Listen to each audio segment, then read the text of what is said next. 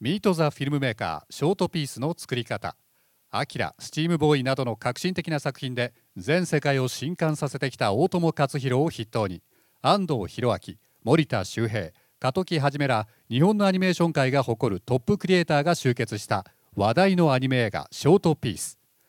今回のミート・ザ・フィルムメーカーは4編のアニメーション作品からなるこの映画の監督4人が一挙に登場。日本を共通テーマに先端技術を駆使して描いたショートピースの見どころや制作秘話をたっぷりと語ります。それでは中央のスクリーンにご注目ください。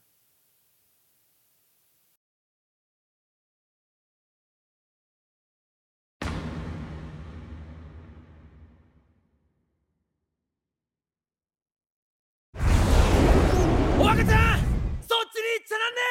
松吉さん、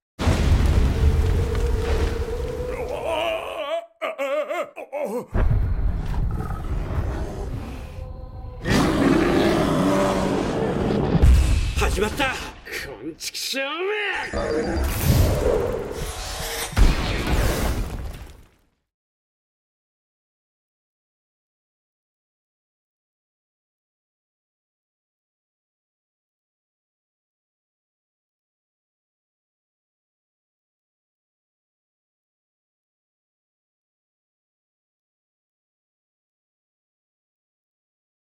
強制ディスチャージ。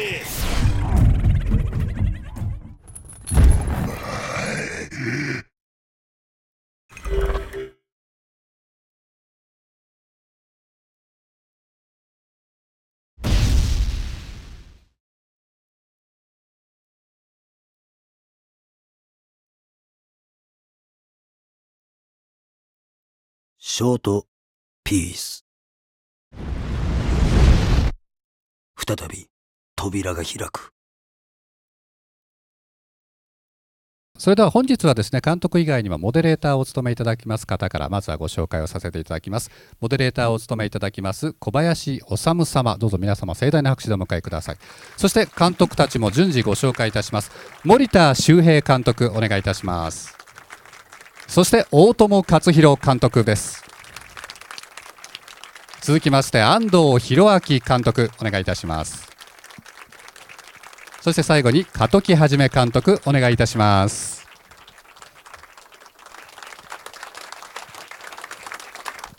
では、皆さんお座りになって、お話を伺っていきたいと思います。まずは、司会、今回モデレーターとして司会をさせてもらいます小林です。よろしくお願いします。いつもは、アニメの紹介記事などを書いているライターをさせてもらってるんですが、今回はですね、この作品の、監督の皆さんとお話をできると、ね、ちょっと嬉しいと思っております。さて、それではまず皆さんから一言ずつ来場された方々にご挨拶をお願いしたいんですが、順番に。つくもの監督も しました森田修平です。よろしくお願いします。立つですか。日の出城を監督しました大友です。どうもよろしくお願いします。ガンボの監督をしました安藤です。よろしくお願いします。武器をさらばをやらせてもらいました過渡期です。よろしくお願いいたします。この作品はですね、この4人の監督さんとしてオープニングムービーというのもあるんですが、全部で5タイトルのオムニバス作品となっております。ですね、このショートピースという作品なんですが、すでに第67回毎日映画コンクールの大藤賞や、第16回文化賞メディア芸術祭のアニメーション部門で大賞を受賞した作品なども含んでおります。それではまずはですね、この、作品のですね、キャッチコピーにですね、これが原点という、言葉があるんですが、それもちょっとかけてですね、まず皆さんこれ、もちろん大友さんの、作品が一番初めに作られて、その中心でいろんな作品が発生しているので、まず大友さんとの出会いとか大友作品との出会いなどのその原点の部分をですね、お話を伺っていきたいと思うんですけども、まずはじゃあ森田さんから。はい、自分はですね、学生の頃に、78年生まれなので、大友さんの「アキラ」の映画が88年とかなんで、そんなタイミングなんですけど、学生の頃にすごくその大友さんの関わったその「迷宮物語」とかロボットカーニバルとかああいうのにハマって結構映像業界を目指したっていうところもあったんで、メモリーズももちろんそうなんですけど、まさにそういう意味では今回のショートピースにもまず関われたことが嬉しいっていうのと、あと大友さんと出会った一番最初っていうのは、もちろんフリーダムという作品なんですが、結構お偉いさんのいる中でですね、僕が参加するんですけど、その時にですねずっと絵を描いてて、で僕にどれがいいって言った印象がですね、自分の中では残ってます。なんか気さくな方だなと。大友さんは、森田さんに対してなんか印象といいますか、初めに会った時の印象というのはいかがでしたか？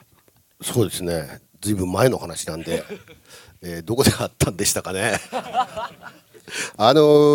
かくれんぼだけなんだっけ、かくれんぼねやってて、あれって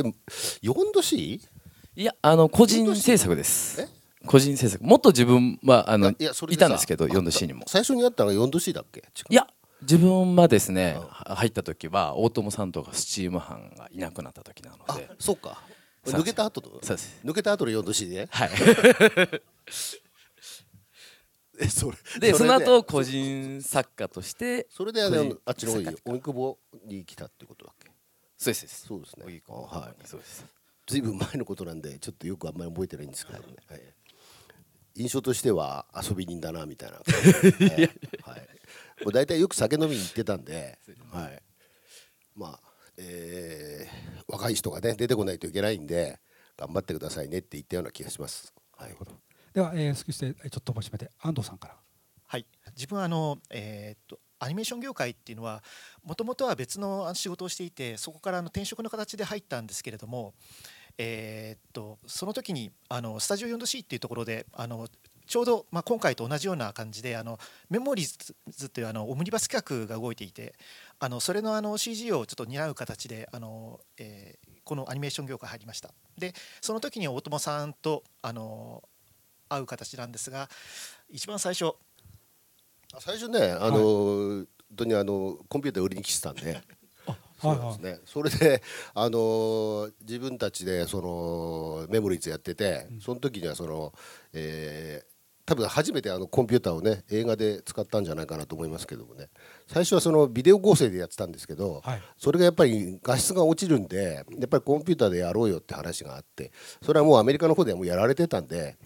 やってできないわけはないっていう話になってて、でその時にねコンピューター売りに来たんで、もうお前はもうやれよっていう感じで。じゃあ営業で。最初はそのスタジオ 4°C には1回、一番最初に行ってる時にはマッキントッシュをセールスに行ってますね。まさにここ。でちょうどトゥーさんって画材屋さんなんですけど、映像系っていう形でマッキントッシュは使っていて、そこの形で説明の担当でも行ったんですが、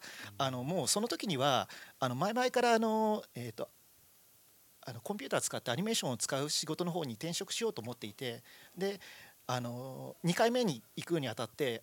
その時現今も社長の英子さんに電話してちょっと仕事をやろうと思ってるんですけどって言ったら、もう明日から来なさいっていう感じで、まさにそこが本当に今のお仕事の原点になってたんですね。いや素晴らしいと思います。さて加藤さんですが、はい、大友作品との出会いっていうのはいつ頃なんでしょうか？作品との出会いと、大友さんご本人と会ったのはつい 1,2 年前なので、ね、縁なく仕事を長くしてきたんですが、大友作品との原点っていうと79年なんですね。大友さんの最初の単行本が出たのがハイウェイスターとショートピースなんですけど、あれ確かどっちも同じ年に出てて別々の出版社なんですけども、それが本屋で平積みになってるのを見たのが最初ですね。これあんまり漫画をそんなに読んでなかったんですけども、79年高校生だったんですけど、その頃から読み始めるようになったところもあるんで、そういう意味では大友さんのは、絵を描くきっかけとかにもなってるような感じですよね。ちょうど大友さんの当時のニューウェーブって言われてたあれに出会えなかったら何も今違ってたかもしれない。ただもう79年ってガンダムが放送された年でもあって、結構そう思うと79年っていろいろ詰まってる。その時本屋では中見えました？当時は見えましたよね。見えました。自分が最初に大友さんの漫画見た時はもうその当時から漫画縛るようになってて、安藤さんなんかでもちょっと後だじゃないでしたっけ。そう、発売当時じゃない、昔はほらそんなシュリンクとかしてない時代だったから、昭和も昭和ですよ。79円。最初自分が買う時はすごく冒険だったんです。表紙中の出てくるキャラクターが全然わからない漫画があって、でもすごく惹かれる表紙だった。デザインが良くて、でいやって買ったら大当たりだったっていうところがあるんですが、やっぱり大友作品ってやっぱりもちろん漫画を読む時もそうですし、その後のアニメもそうですけど、いろんなところでやっぱり皆さんの生活を変えるというか、仕事を変えたり、もしくはその趣味嗜好を変えたりする原点にもなっている作品の一つかなと思います。さて、そんな今回はですね、皆さんが作られたそのショートピースですけども、このオムニバスなので順番に一作ずつご紹介していきたいと思います。まずは大友さんが作られました火の用心です。こちらですね、監督そして脚本が大友さん、になります。まずこの作品なんですけども、大友さん、これを作り始めるきっかけというのはどういう形だったんでしょうか。きっかけですか。はい、きっかけは、プロデューサーの、短編作りましょうよっていう話なんですけども、はいはい、その前に一回、シンボイやってた木村さんっていうね、美術の方が短編のひぴら君っていう、自分もその原作やってるんですけど、はい、それをね主持ってってその時にね一緒に行ったんですね。でその時にその向こうで主で向こうのヨーロッパのアニメーションの短編とか見てて、もうそのプロデューサーはもう短編作ってなくてしょうがなくて、でそうね、俺たちもなんか短編楽だからいいんじゃないみたいな話でそれで始まったんじゃないですかね。それで何しようかっつって10分ぐらいって言ってたんで、その時代劇やろうかなと。いろいろいろいろなんで時代劇になったかっていうのはいろいろあるんですけど、いろんな人の意見を聞いて、意外と主出そうみたいな感じがね最初あったんで、ちょっとジャパニーズの方がいいんじゃないのみたいな話になって、SF でもよかったんでしょうけど、俺も日本っぽいのがいいなっていうのはなんとなくあったんで、それでじゃあ、こんな感じの、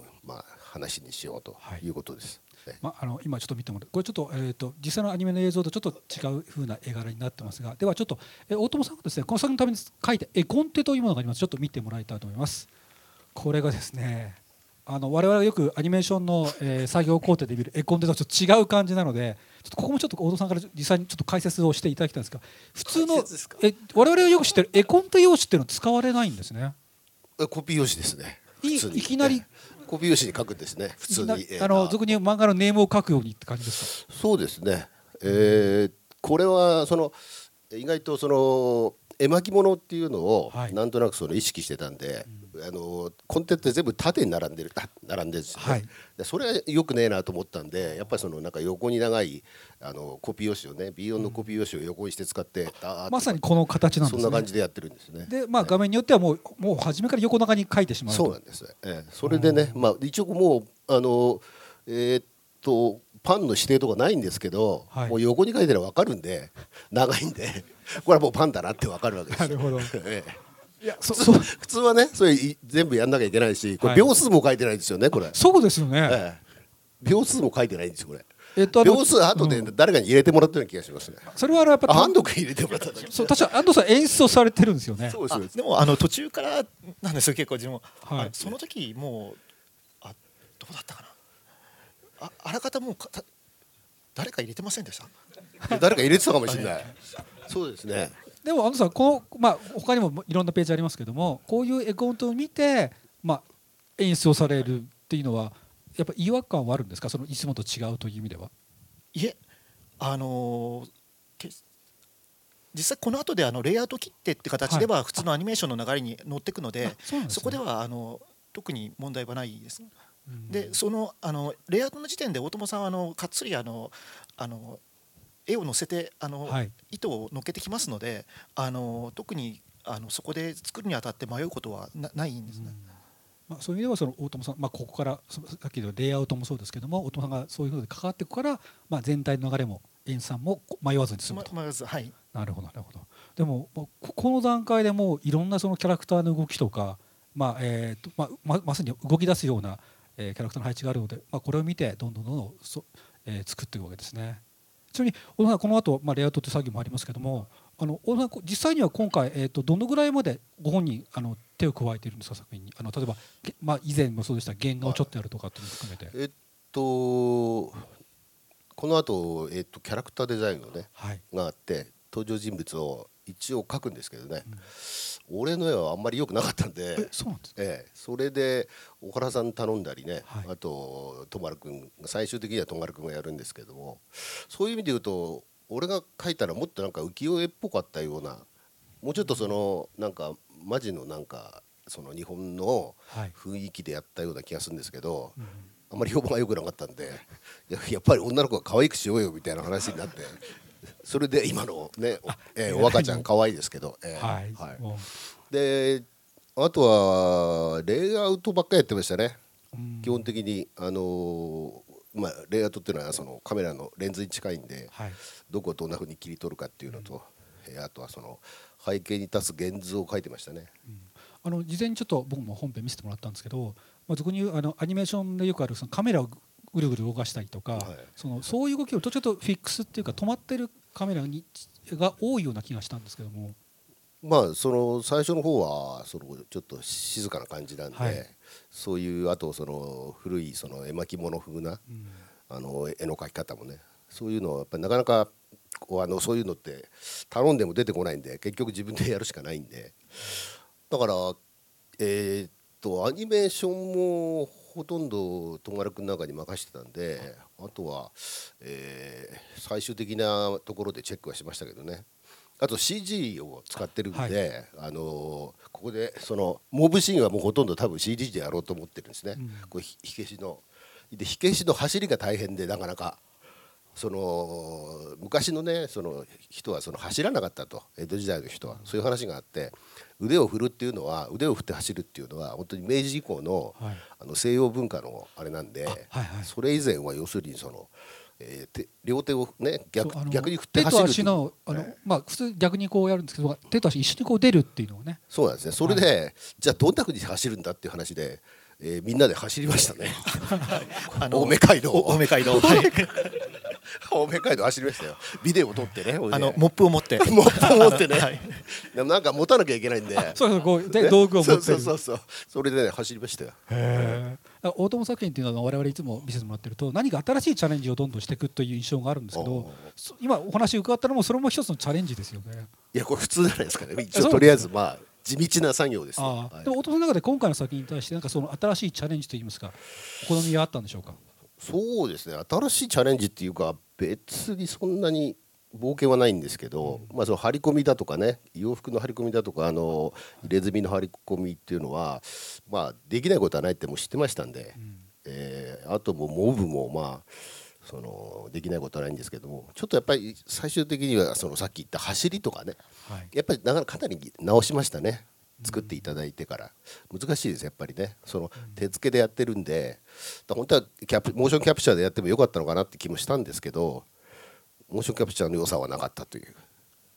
悲しい話です。多分キャプチャーしてもそれに対して修正は出してたんじゃないかと思うんですけど、多分ナンバ走りをまともにやった作品ってないんじゃないですかね。ないと思うね。そういう意味ではちょっとそれが楽しめる作品でもあるわけですね。ありがとうございます。さて、次の、お話に移っていきたいと思いますが、では、森田さんから、はい、つくもでございますが、はい、こちらは、ストーリー、今ちょっと絵柄後ろありますけども、はい、ちょっと簡単に、ストーリーの話も伺いつつですね、はい、作品でやっぱりきっかけからまず伺いていきたいと思うんですけど、はい、これはどういうふうなきっかけで。自分はこの大友さんの、はい、多分火の用心が多分根底、脚本までかな、決まった段階で根底まで多分もうインしてるという情報を聞いたあたりに、はい、土屋さん、プロデューサーからお声かけてもらって、うん、自分はもうぜひやらせてくれって話をして、うん、それはもともと自分がものにまつわる話というか、はい、そういうの結構時結構企画を出しまくってたんですけど、結構うまくいかなくて苦しんでて、ただそのものにまつわる話とか、なんか昔話をこう今 CG でもなんか新しくしたいなとか、なんかいろいろこう思ってたんですよね。で今回の作品に関してはそのよくある民話とか昔話もそうなんですけど、あと民族学というか、まあ、つくも神とかっていう、はい、そういうのをなんかそのああいう作品のなんかじわじわっとくる面白さってなんだろうという自分の中の思いがあって、別にそのパッと見面白くないんだけども、なんかこうずっとその関連付けられるこう土地とか、まあ、あと他の作品とのつながりとか歴史のつながりとかなんかそういうのがこうだんだん感じていくっていうのが面白くて、なんかそういう作品をちょっと作りたいなとは思ってたので、そこにちょうど出会ったのが岸圭介さんって造形作家さんで、はい、その岸圭介さんも実は前回のその作品企画を出してる時に、岸圭介さんを誘いたいというか、まあ別にその時はキャラデザっていうわけでもなく、世界観とかその造形作家なので、はい、こう世界観を作るのがすごく雰囲気今回もねコンセプトデザインもされてるんですよね。できるので、はい、そういうところにちょっと造形作家さんと一緒にやりたいなみたいな話をしてたので、まあ、それもちょうど含めてこうバッてつながってですね、ちょうど今ちょっとお話ししてますつくも神っていう、はい、まあ、簡単に言うと日本の神様というのは、まあ、簡単に言えば米の一粒から、まあ、いろんなものにこう生まれるというのお話がありまして、それをまあつくも神というのをこのつくもという99という文字とちょっと掛け合わせてというところですね。はいはい、まさに僕も見せてもらいましたが、ちょっと昔話的な民話的なちょっと要素があって、ちょっと面白かったんですが、ちょっとそのですねに出てきますちょっとキャラクターをちょっとご紹介。この辺はコンセプトデザインですね、はい、岸圭介さんのなので、で、まあこの辺、まあ、結構すんなりだから企画は、まあ、すんなりって言っても自分がそのちょっとになる時もあるんですけど、案外そのすんなりっていざやろうっていう時にこうコピーとかこう資料とか集めてるんでコピー機に行くじゃないですか。そしたらさっきの大友さんのコンデがビューって出てくるんですよ。そうなんですよ。うわこれはやべえなとか思いながら、はい、まあでもまあそれは大友さんなんで、まあ自分は逆に若手でこうやってチャンスもらったので、まあ、思い切ってやろうっていうところで、うん、まあ、結構その少人数のチームを体制を組んで、ガガガッと作った。はい、だから同じ CG というものを使っていてもちょっと違う感じですよね、はい、キャラクターの作り方もそうですけども、はいはいはい、造形的なものも含めて、まあ、そういう意味では今回そのものにまつわる話だったのでちょっとこう立体的にしたかったっていうのと、はい、まあ、なかなかこうね主人公でああいう武骨な人間が主人公ってなるチャンスはなかなかなかったので、はい、まあ、自分が個人的にね、隠し撮りでの3悪人とかのキャラクターが好きだったりとか、まあ、もちろん出てる映画の俳優さんが好きだったりもするんで、なんかああいうちょっと、はい、もう出せない人間を今回は短編なので出したいなというところ、はい、そしてその、まあ、それ以外のがこういうつくも神というか、まあ、これは傘のねつくも神になりますけども、ちょっとこれも日頃我々が見てるアニメーションではなんかあまり出てこないような、造形もしてますし、それをまた CG で作っていくんですよね、そういうものたちも。まあ、これ岸さんのコンセプトデザインなんですけど、まあ、ここからキャラクターデザインの、まあ、桟敷大輔っていう、まあ、ずっと自分が「かくれんぼ」という作品から、まあ、フリーダムもそうですけど、ずっと一緒にやっていた、まあ、自分のパートナーだった人間と一緒に。デザインは開発し直してます。今回このつくもという作品でなんか森田さんなりにそのこだわった点といいますか、今作に関して特にここはっていう点はありますか。その先ほど一番最初の言ったそのじわっとくる面白さをですね、はい、追求していこうと。どちらかというとストーリードラマの方をちょっと重視してそうですねっていうのと、あとはそのあんまりこう映像エンターテインメントとしてのこう派手な方向にはこうあまりこういかずにじわっとした面白さを出すのを、まあ、すごく考えてはいました、うん、はい、といっても見てもらえると分かるんですが、いや派手なとこっていうかかっこいいとことか綺麗なとこがいっぱいいろいろあるので、そちらもね皆さんちょっと楽しみにしていただければと思います、では、次の作品に移っていきます、今度は安藤さんですね、はい、はい、作品の方をちょっと見せてもらいましょう。これを見てもらうともうまたこれもその前の2作と違って今度いきなりこの熊と少女というですねガモという作品なんですけども、こちらはの生まれるきっかけというのをまず伺います。もともとはクリエイティブディレクターの石井勝人さんの、はい、原あってそこの中でも初めからこう、熊対鬼の戦いっていうそこの、その部分は出てましたので、うん、それをいかにあとは面白く膨らましていくかっていう感じなんですけども、ちょっとうちの方見えづらいかと思うんですけど、手前に女の子がその後ろに白いクマいますよね。その後ろちょっとよく見てくれるとまたちょっと異様なちょっとデザインといいますか見え隠れしています。それが鬼なんですね、はい、うん、企画書の段階で石井さん自身が結構絵がいい絵を描かれる方で、はい、そこにもう熊対鬼っていう感じの格闘イラストも入っていて、でもうそれがとても強烈でもうその雰囲気そのままに作ったようなものなんですけれども、うん、ちょっとある意味バトルシーンメインって感じなんですか。かなりそうですうん、ちょっと、その中でもですねバトルじゃないちょっと絵柄のキャラクターをちょっと見てもらいたいんですけど、少女の方ですね。これ原案はい、貞本さんの原案の方ですね、はい、これだけ見るとこれを CG で動かすのかっていうとちょっと不思議な気もするんですが、はい、その辺はいかがなんですか。タッチとかもちょっと手書きの帳のやつを残したりもされてますよね。そこはCG の部分もできるだけ、まあ、手で描いた雰囲気というよりはアニメ帳よりは多少漫画的というのか絵画的な雰囲気が出る方向の、質感を出したいなと思ってて、うん、まあ、そのあたり狙ってちょっとキャラは作ってるんですけど、そして女の子もそうですけどさっき言ったクマもそうですし、うん、そのバトルシーンもメカが動くわけではありませんから、うん、そうさっきおっしゃった手書きというか絵画帳のタッチとか動きが、はい、どっちかというと迫力を逆に増している気がします、はい、そのバトルシーンに関しては何かこだわったりとかありますか。前から大友さんがアニメの作り方の中でアニマティクスを利用したような絵コンテでちょっと再現しきれないようなより編集を重視したような同じこと言われたな前作り方ができないかっていうことを言われてたんですけど、もうちょっと詳しくお願いします。ちょっと話されますか覚えてないですでちょっとそれに対してちょっとその観点はあるんだけれどもまず自分の場合はまだ駆け出しですのでその雰囲気を残したまま絵コンテでどんだけきちっと組み立てて作れるかなっていうところは考えて作ってたので、まあ比較的絵コンテ通りに作ったって感じではあるんですけれども大友さんのオーダーはどうなったんですか。オーダーに従わずに作った。うん、それに近いことはまだ絵コンテでもまだできるんじゃなかろうかと。絵コンテで描いたやつ、絵コンテで描いて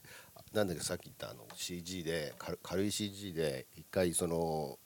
3D の立体を作って動かすわけですよね。で動かした後にカメラを決めればいいんじゃないのっていう話をしたことがありましたね。だからそれが絵コンテで一応描くんですけど、それを普通にだから実写に近い感じになるんですよね。で実際に動いてるその 3D モデルを見てそのカメラワークを決めてそこからもう一回コンテを描けばいいんじゃないのって言ったような気がします。うんより最近の映画のプレビズを対応するような映画の作り方に近い発想をプレビズだね。アニメの現場って比較的そこ作り方ってトラディショナルというのか決まった作り方から外れたがらないんですが、はい、それに対して大友さんはもっと違ったやり方してもいいんじゃないかって話だったんですが、すいませんまだ自分はまたそこトラディショナルのやり方でやってはしてしまったんですけれども。そういう逆に可能性も、こういう逆に言えばこのオムニバスとかそういう作品でやったらチャンスがあるってことですよね。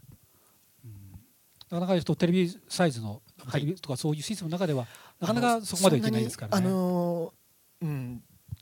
作り方のチャレンジっていうのはなかなか難しいので、短編はそういうところがいろいろ考えれて楽しいっていうのはあるんですけども。はい、もちろんこの岩本作品先ほどちょっと言ってますが熊と、鬼が出てくるちょっとそこだけどただのバトルだけのような気がします。それ以外にもちょっと要素がねいろいろありますのでぜひとも、そこも楽しんでいただければと思います。さて最後になりますが加藤さんの作品をちょっとご紹介していただこうと思います、映画はこちらです。今回武器をさらばというですね、これは今回唯一と言っていいんでしょうかね、大友さんの原作の漫画を元にした作品になりますが、まずこの作品をその特に加藤さんが監督として、作り始めるというきっかけを教えていただきたいんですが。これをどうしようかな、ありのまま言いますと、大友さんに最初にお会いした時っていうのは岡本はフィギュアの仕事を結構してまして、でフィギュアの企画っていうかプロテクションスーツをねフィギュアにしたかったんですよね。でそれをただ大友さんっていうのはやっぱりそういう作家としてこう気難しいと聞いていて、それでそんな話を持ってってもそんな昔の作品は嫌だよって言われるに決まってるって言うんだけど、まあでも飲みに行くんだったら俺も連れてってよみたいな感じで行って、で、まあ、話が流れたらそういう話もしてもいいし、まあ、ダメならまあそんな話もしないで帰ってもいいしっていう中で、まあ、ちょっと武器をさらばの話になって、でこれはぜひなんか短編で作ったらいいんじゃないですかっていうことを非常に言ったんですよね。でそしたら僕がフィギュア作りますからみたいな話もしてたんだけど、なんとなくこうやったらみたいな話になったと記憶してるんですけど、どうなんか覚えてます？やりたいって言ったんじゃなかったっけ？やりたいとも言いました。そうですね。もちろん言いました。やりたいって言ったからやればいいんじゃないのっていやもうその時はこのショートピースの企画は動いてたんですね。いやいやそれは全然動いてないです。その前ですか？そうです。いや動いてたんじゃないですか。だから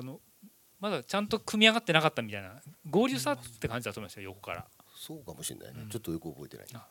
でもあんまり重要じゃそれは重要じゃない。でも実際その監督っていうお仕事は今回初めてになるんですか？そうですね。はい。受ける時はどういうお気持ちだったんですか？ですかね。まあなんかまあ。こんなこと言っちゃあれだけど、流れとしてはこれはやるしかないって感じになったんだけど、でもこれは難しいなっていうことが分かってたんで、僕の友達なんかでも今回のこれをその武器をさらばっていうのはまあ、当時のこれ81年の原作なんですけども、はい、当時まだガンダム、さっき言った通りガンダムが79年に始まって、そういうものがまだアニメの何かこうリアルロボットなんてことはもうほらガンダムでできたわけだから、そんなのがまだできて1年や2年の時にパートスーツなんてそんな今でこそいくらでもありますけど、まだ誰も描かなかった時代に描かれた原作なんで、当時読んで、まあ、今もう40後半ぐらいの人で当時あれをヤンマガで読んだ人っていうのはすごい印象を受けてるわけなんですよね。ちなみにちょっと聞いてみましょうか。当時、これは発表が81年ですけど、その前後に、この漫画読まれた方っていらっしゃいます？お単行本になってから見たとかっていうこと。でもその辺のことなんですね。やっぱり漫画で見たって人います？おすごい。そういう、まあ、この業界とかそういうのをヤンマが今でも取ってやるよみたいな人が大勢いる世界だから、はい、そうするとあんなのどうしようもないじゃんみたいな、要するにどうしようもないっていうのは完成度が高すぎてどうしても手を出しようがないんじゃないっていうのは、まあ僕もそう思ったんで、最初はフィギュア誰かアニメを作る人がきっといるでしょうか。これもともとこれ24ページの作品なので、そういう意味でもこの長さにするのってまた悩みどころですよね。そうです、まあ、長さもなんとなくこう何分にするかっていうのも揉めつつあれしたんですけども、はい、なんとなく、まあ、これもなんとなくっていう言葉が多くて申し訳ないですけど、20分になんとなく決まったんですよ。なんとなく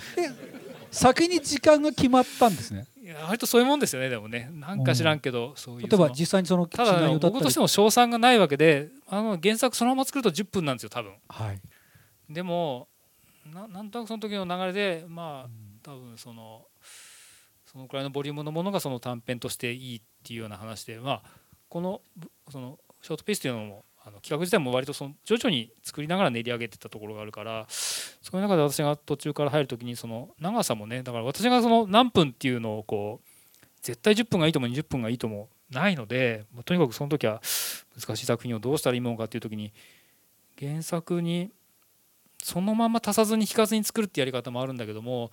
多分それでやると当時見てる人は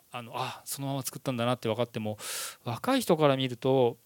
どっかで見たパートスーツものにしかならないと思うんですよ。でそれはなんでそうなるかっていうと、大友さんの作ったパートスーツの手法っていうのをその後の人がみんな真似してやってるんで、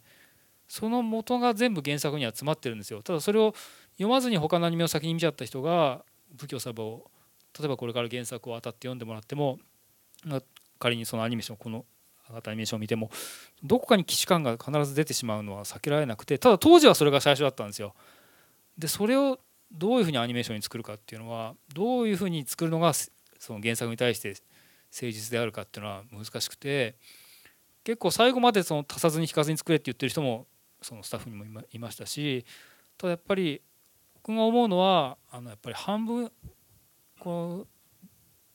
今回のそのショートピースを見る半分以上の人は多分原作を読んでない人だと思うんで、そういう人たちのために作るとしたらその何かしかその原作のスピリットは継承するんだけども、その表現としては違うことになっていかざるを得ないんじゃないかみたいな。質問以上のことを色っぺらで喋っちゃいましたが、でもそれはあれですか、難しいんですよ。一番初め何分にするって言われても、ね、シナリオみたいなのを起こしたんですか、それとも絵コンテに入ったんですか。シナリオからですね。でそのシナリオは大友さんにはご覧見せてなんかお話をとか意見を伺ったりはしたんですか。どうでしたかね。でも絵コンテめちゃくちゃ長かったですけどね、最初ねどうすんのって言いましたけどねこの本編よりも長い感じだったんですね。いや最初はもっとすごい長い絵コンテだったんですよ。すごいってこともないんですけど、まあ5分ぐらいオーバーな感じで、5分10分を、10分オーバーしなかったですよ。カット数めちゃくちゃだったけどね。そうです、まあ400何十、まあ最終的にお父さんはほらその自分ご自身の仕事もあったし、多分シナリオチェックはしてないんですよね。煩わしい大友さんに持ってくの、プロデューサーは大友さんに持ってくのってこのポイントでしか持っていかないんで、多分最初にコンテでお見せしたんじゃないかと思うんですけども、まあ、その時もだからまだ尺にどう収めるかっていうのは決まらない中で多分お見せしたんだと思うんですけど、一応もう大体できたってことで、まあ、ここから切っていけばできるんじゃないかっていうところで、ただまあでも最初長めにできるのは当たり前なことなんで、切っていくっていうのは、まあ、切って、まあ逆に言えばその心地いい時間にまでこう詰めていくと。でちょっと今スタッフの方をね見てもらうと面白いんですけど、ここに森田さんのお名前が入ってるんですよね。これは森田さんどういうふうに関わりで参加されたんですか。演出と、まあ、3D のチームがもともと自分が育ってきた人間とかのメインがそうなので、はい、まあ、演出と、CG の部分の統括というかっていうのやってて、いやなんか門木さんのコンテとかいろいろこうやって本当にこれをやるのかっていうぐらいのボリュームなので僕らはビビってましたけど、ただすごく自分は門木さんがすごく面白かったのが、本当に先ほど言ったようにデザインとか大友さんのそのこれが一番最初のパワードスーツっていうか、まあ例えば民間兵っぽい、民間に委託してるっぽい感じとか、本当にこれはすごいんだよって話を聞きつつ、さらにいろいろなことを教えていただいて、まあそういう熱はすごく高かったのでびっくりですよ。だからほとんど納品の最後の方までデザインはずっと開発されてきましたよね指示だからできるんですけど、要は差し替えてキャラをどんどんバージョンアップされていくんですよ。後ろに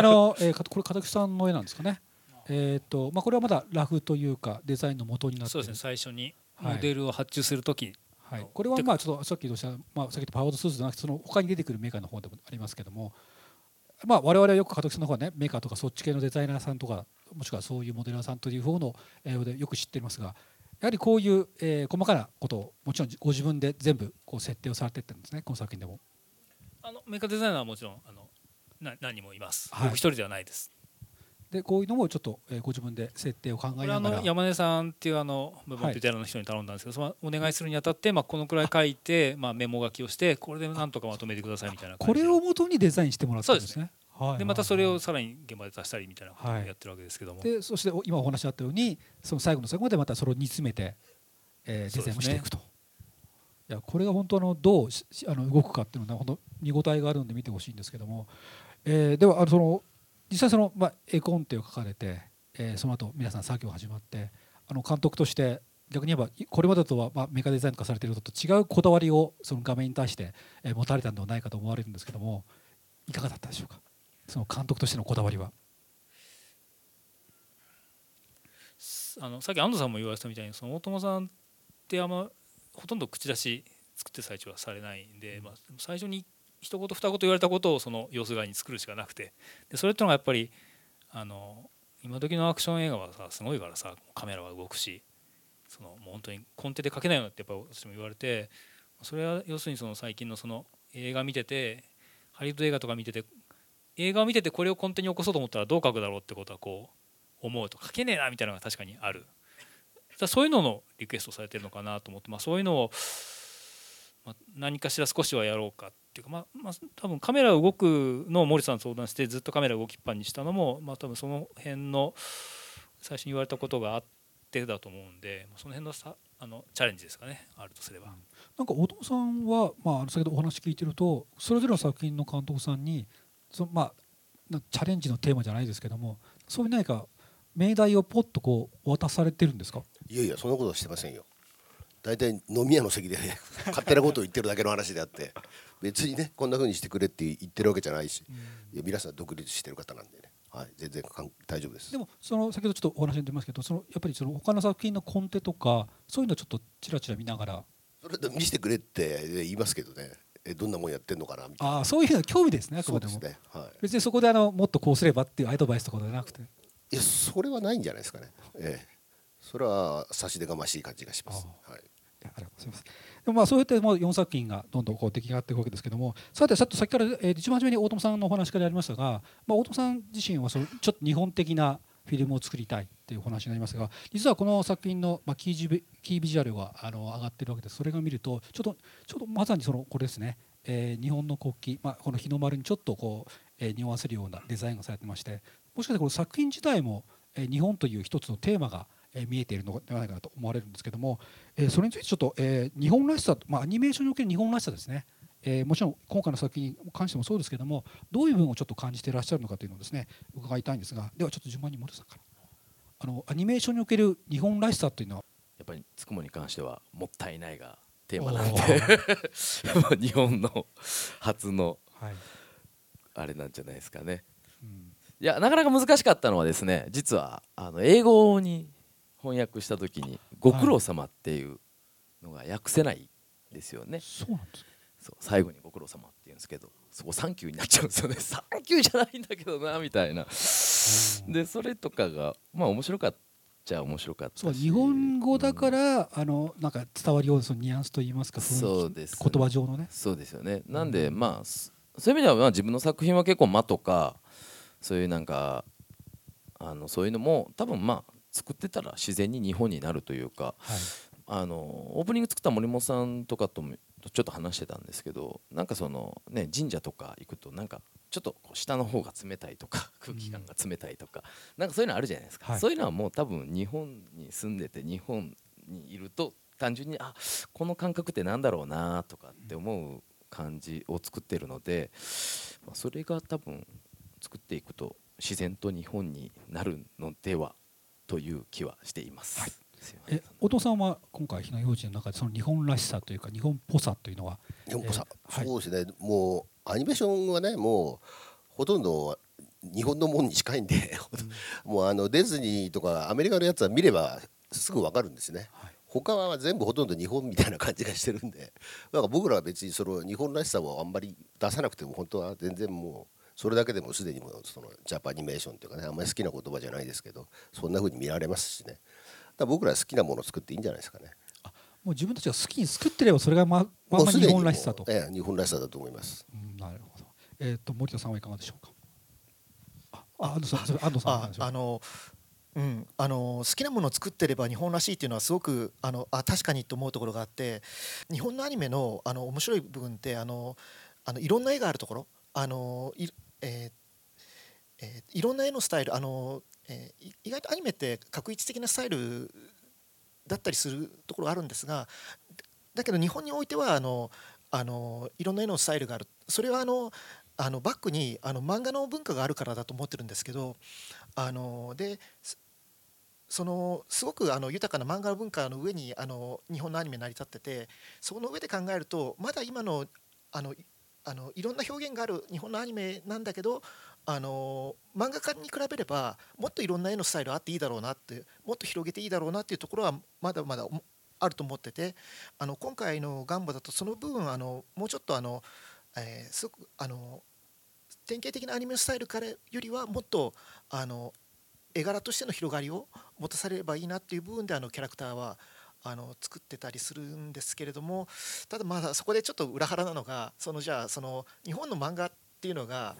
すごく魅力的な作品たくさんあるんだけど、日本の漫画自体はでもすごく海外の影響、映画の影響を受けてるだろうと思うんですね。映画のスタイルを取り込んでいこうとしてより広がっていったようなところがあると思うので、なんかそう考えちゃうと、じゃあ漫画をバックに持ってるから日本的なのかっていうと、またその奥にまた映画の世界があって、なんかちょっとよく分かんなくなっちゃうところあるんですが、意外と難しいですね考え出すと。さて加徳さんはいかがでしょうか。僕は何でしょうね、最後にこのあれに今回のオムニバスに合流した組なんで、この原作をいただいたところからね、エンタメ担当っていうふうに意識してたんで、あんまり考えてないですね。エンタメとして成立させることだけで精一杯というか。でただエクスキューズとしては、その原作のその「武器をさらば」っていうのは無国籍な舞台なんですけども、これ日本にしちゃえばいいんじゃないっていうのは一応大友さんに言われてることなので、そこの辺は一応大友さんのお墨付きもあり、それがあるんだからいいでしょうっていうかね、あとはこう4本まとまれば日本の読めるんじゃないのっていう感じでやりましたんで、そんな感じですね僕の方は。なんか先ほどちょっとお話になりましたけど、モビルスーツもそうですけど、その後であともしくはそのロボット、そしてそういうメカ的な部分に見ると、やっぱり日本のアニメーションのある意味得意分野という部分でもありますよね。そうとも言えますよね。そういう意味では、はい。ハイテクっぽいところは日本っぽいところかもしれないですね。まさにそのハイテクのお話もこれから伺っていくんですが、その CG アニメとしての完成度という意味でも、今回この4オムニバスの作品はですね、実は今の日本の CG アニメーションのある意味トップ、最先端をいっているのではないかと思われるんですが、その点についてですね、今回この作品を作られた姿で申し訳ないんですけど、これからその CG アニメーション、何か皆さんチャレンジしてみたいこととかあったら伺いたいんですけども、逆にこの加徳さんから何かありますか。結局今回はその、さっきの話題にぐるぐる回っちゃうんだけど、その大友さんの言うその根底に切れないようなっていうのはね、なんか言われてからずっと頭の中ではぐるぐるしてるんですけどもね、一つにはその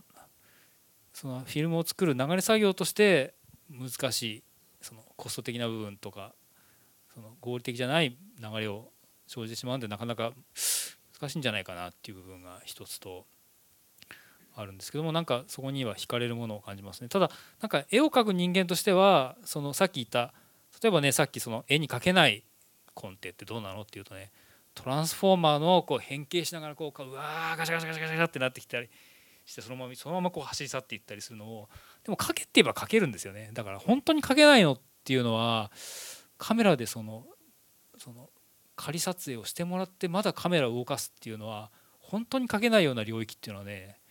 むしろそのイメージが思いつかないんで、思いついてからですね、それチャレンジするとしたら。そうじゃないと絵で描けるものをやってるだけになっちゃうんで、人の手を煩わすだけだから、相当誰も思いつかないようなものをやらない限り。でもそれやれたら面白いかもしれないですよね。いつかできたら面白いと思いますね。阿藤さんいかがですか。自分の場合はCG を使って、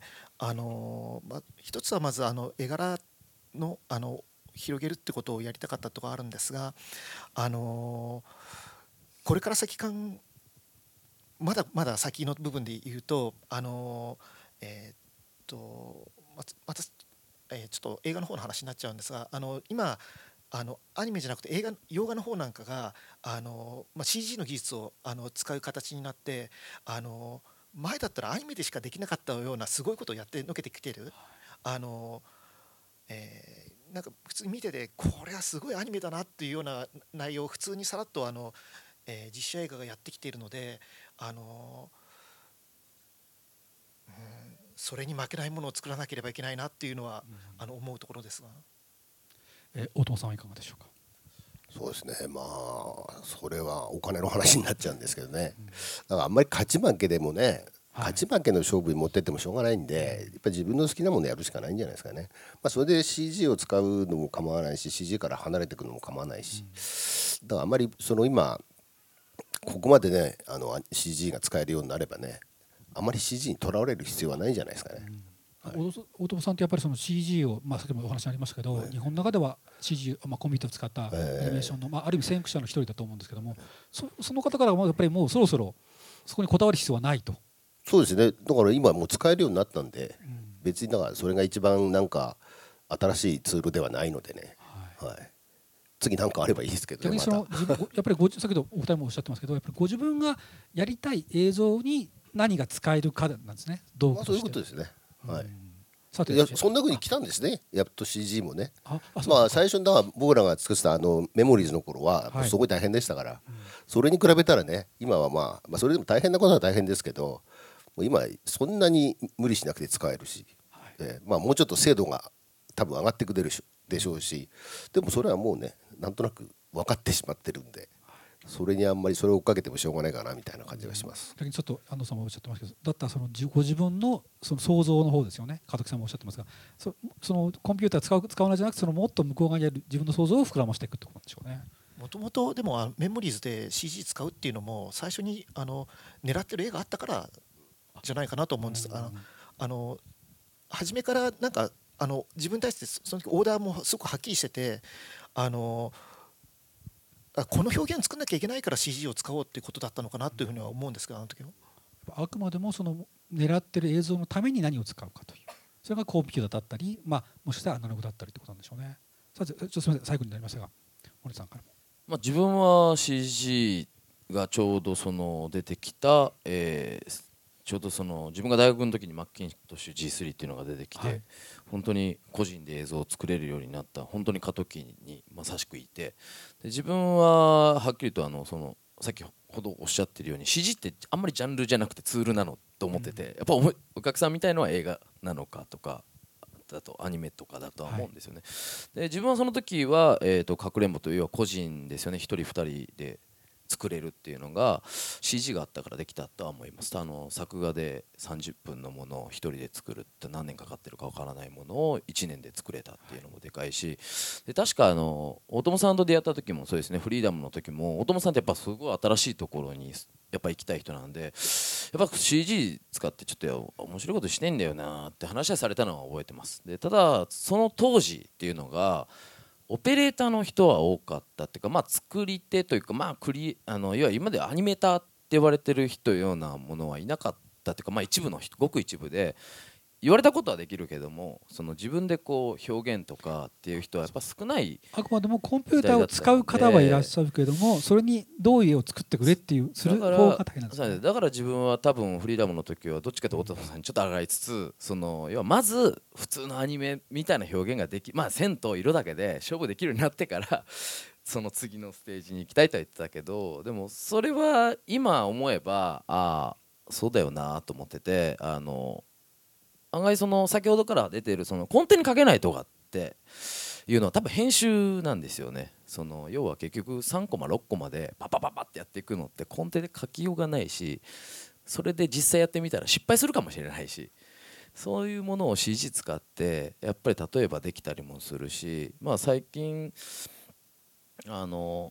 実写的にねロトスコープを使ったアニメ「悪の花」っていうのがあるんですけど、やってると下手こいたら実写より結構テーマが浮き彫りになってたりとかするので、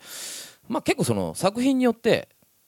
いい使い道っていうのが、まあそういう意味ではその広がりは大きいと思うんですね CG って。でそこにはやっぱり作り手が最低限必要で、やっぱりいいキャラクターを例えば自分が一緒にやってきてフリーダムからずっとやってる人間で、やっぱり安藤さんの作品の方でメインアニメーターとしてやってるやつでつくももやってますし、あと不器用さらばの方もそうなんですけど、そういう彼らが多分いて、多分いろいろな演出がこれからできるようになってくるので、まあ自分はまあ楽しみかなと。まず作品をまず企画を決めなきゃいけないんですけどまあそこから考えれる要素は多いので、だから多分さっき言った大人みたいなコンテかけないようなこともできるかもしれないし、それって多分編集ですよね。多分ここに何個も入れたらどう面白くなるんだろうっていうのをすぐパッて入れれるっていうかとか、そういうこともできたり、だからそれって作品にもよるじゃないですか、うん、なのでなんかそれはこれから面白くなっていくんじゃないかなと思ってます自分。ありがとうございます。さて、それでは最後にですね、集まってくれた皆さんに、お一人方ずつですね、最後に、ご挨拶をいただければと思いますが、じゃあこちらから。作品的に自分の担当したつくもというのは本当にじわじわっとくる面白さとかを描いてるんで、何度も見ていただけたら嬉しいなと劇場に何度も行けっていうのもおかしいですけど、まあでもその要はまあ DVD とかも含めてなんか何度も見てもらったら、なんかちょっと面白さも理解していただけるのかなと思ってます。今日はありがとうございました。ありがとうございます。お父さんからもお願いします。もうね見に来ていただくしかないんですけども、まあやっぱりその、音楽とかそういうのも含めてまた大きな映像というのはね、劇場でしか見れないんで、やっぱぜひそれをなんか体験してほしいなと思います。はい、よろしくお願いします。ありがとうございます。じゃあ安藤さんお願いします。はい、まあ、ちょっと内容的には結構バイオレンスな内容で、まあ、